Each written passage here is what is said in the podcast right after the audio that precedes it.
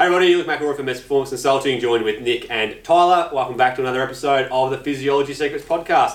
What we're going to talk about today is just smart load monitoring. So we've got a lot of athletes who are obviously resorting to just doing running perhaps. Maybe they don't have an indoor trainer and obviously the pools are closed so they can't swim. A lot of people are just going to running and increasing their running load quite quickly as an alternative to other training methods, and they're getting injured and sore. And we just want to talk about the pros and cons of doing that and just how to progressively overload so that you can complete running but not obviously get injured at the same time. So Nick, do you want to run through some things that you've seen? You said on social media you've seen a few things happening and sort of a bit of background behind that. Yeah, I think the common things that we're seeing a lot at the moment is athletes going from no running to any running, and then either no running to high volume.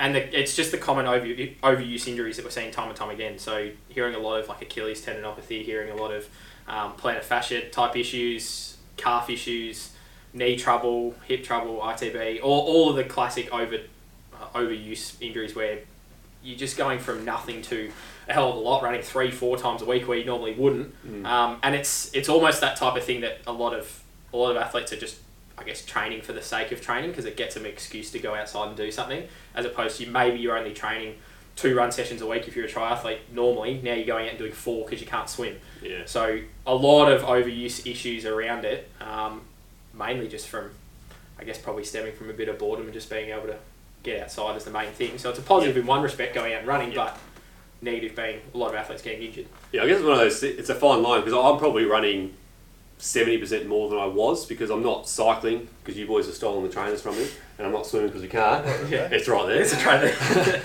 So yeah, I'm probably running 4 days a week, whereas I normally do 2 days a week, maybe 3. But obviously just spacing it out so it doesn't hurt me. But the difference between a swimming load and cycling load compared to running is cycling and swimming is non-weight bearing. It's not going to have that bone stress and that tendon stress that you get with running.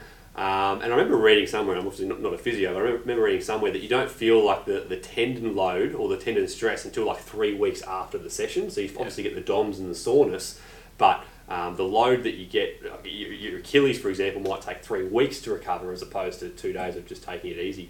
What have you found, Tyler? I was talking about swimming before. I guess there's probably 2 groups of people, it's probably 2 groups of people that we're talking about. There's what you've just described, people who are runners or have some sort of running background who are now running more. So I guess those people hopefully have got a good enough understanding or some understanding of their body and some cues with little sore points or niggles to know if you've gone from 2 a week to 4 a week, you maybe will be able to recognise those signs. And then there's, I guess, the larger, the community we're talking a lot about are the swimmers that now mostly cannot swim at all. I don't know, my brothers are prime candidates. They're now on the bike and running basically every day, who don't have any running background really, or any, I guess, point of reference to know when things are going wrong. So I personally, when I look back at, like, I've been running reasonably consistently for probably 10 years, those first 3-4 years, I went through injury.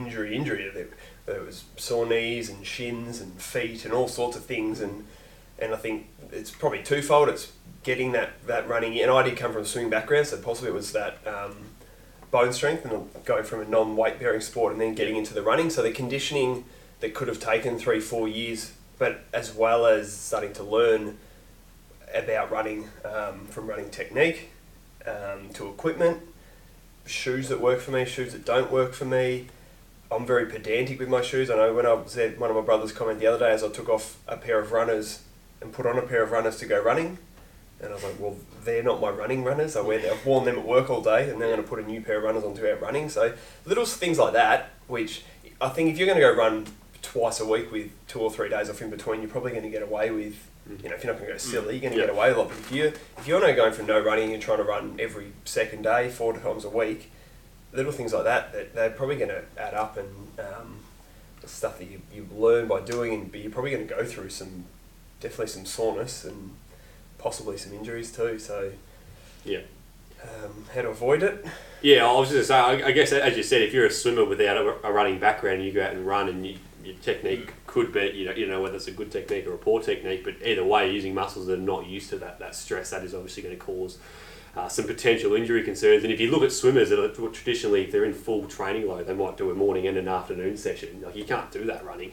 You're gonna hurt yourself. So that always that psychological aspect of either going and doing some other low load activity such as cycling, or just understanding that you can't do the same load as you would running compared to swimming. And if you're a serious swimmer, you're not built to run. You've got a whole lot of muscle upstairs that. Yeah.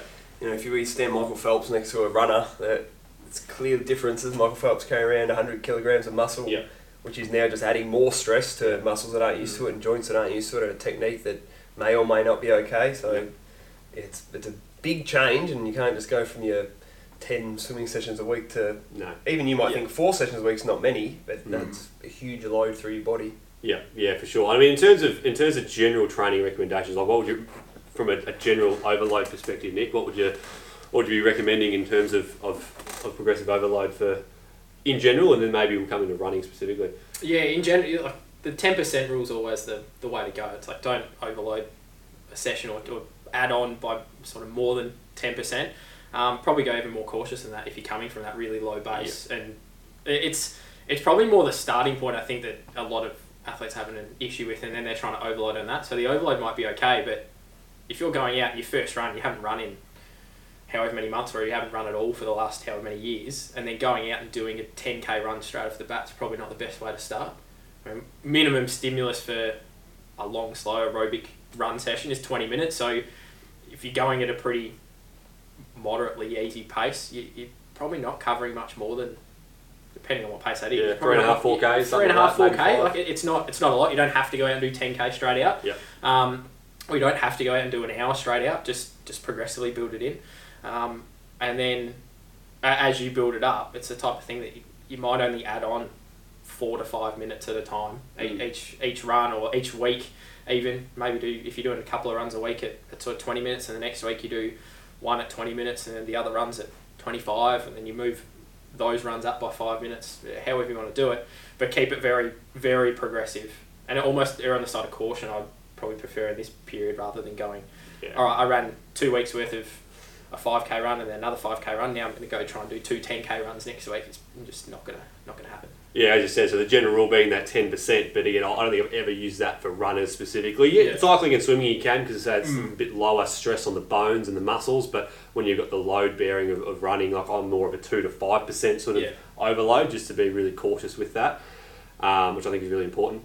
You got to be mindful of the intensity jump in that as well. Like if you're feeling like you're getting better at running, you're starting to run faster, you add on 5 minutes, but you've also increased your pace significantly in that same run. That's a different jump. Like that may not be 2 or 5% added on. That may be, if you've taken 30 seconds per K off your pace, if you're at 4 minute K pace as opposed to 4:30s, then that run is maybe like a 15% overload, because you've added minutes plus you've added an intensity factor. Yeah, and that just comes back to what load is. It's frequency times by duration times by intensity. So if you go out for a 60-minute run at a 3 out of 10 intensity, and the next day you feel good and you do a 60-minute run at 6 out of 10 intensity, well, you've just doubled the load, even though you're only running for 60 minutes. So you've got to be really careful with that as well. And then I guess the timing of where we are, with no races being on the cards right now, and we hear a lot, you know, the endurance and maintenance mode is sort of the phrase that everyone's using at the moment. And that's the other thing, like you don't necessarily need to keep overloading your running. I won't do more than 4 times a week running. I just don't see the need to do it. It's enough to keep me, or probably even increase my fitness, but at least maintain my fitness, get the mental health benefits and all the rest of just getting outside. But once you get to a certain base that you're comfortable with for your maintenance, then you can look at doing things like strength training, including other things to future-proof yourself for when you're back into a proper training load. Is there anything else we need to cover? That's fun. Yeah, days off. Yeah. Like I especially if you're new to running, I wouldn't be running back-to-back days. Yep.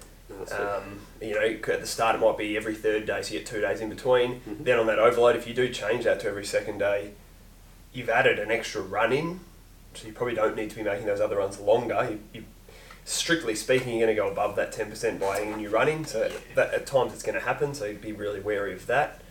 And I think the fatigue and the injury is almost a snowball effect. When you get tired, you try and run when you're tired, your technique then gets worse than it was, which then puts more load, and you start to snowball and pushing, especially with running, I think pushing through sore spots and fatigue is the worst thing you're going to be able to do. Yeah.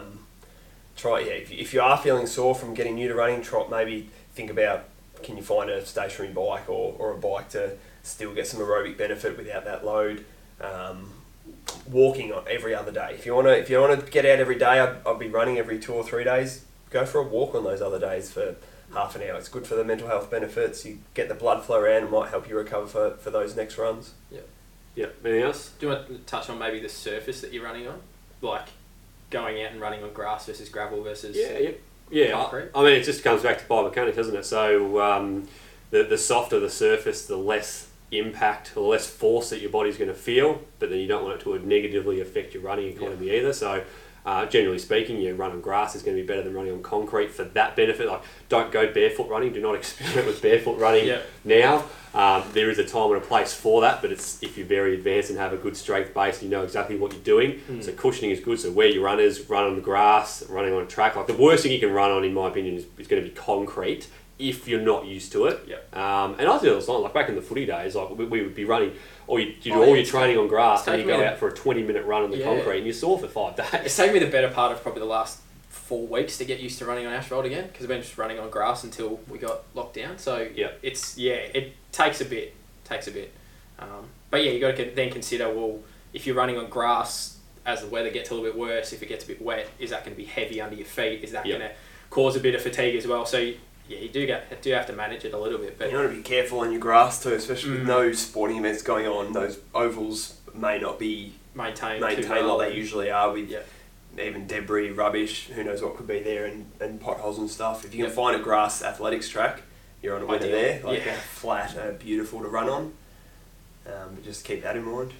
So monitoring like your cardiovascular load, so to speak, it's you're that 2 to 10%, keep 2 to 5 just because it's quite stressful. And then on the muscular side of things, yes, it's the total volume and the number of contractions, all that, but it's also the surface that you run on. So you can just be really smart with that. It's not an exact science, so 2 to 10% for overload. So that means, hey, if I do 60 minutes in a run 1 week, I can go up to 66 minutes the next week. Again, theoretically, that's correct.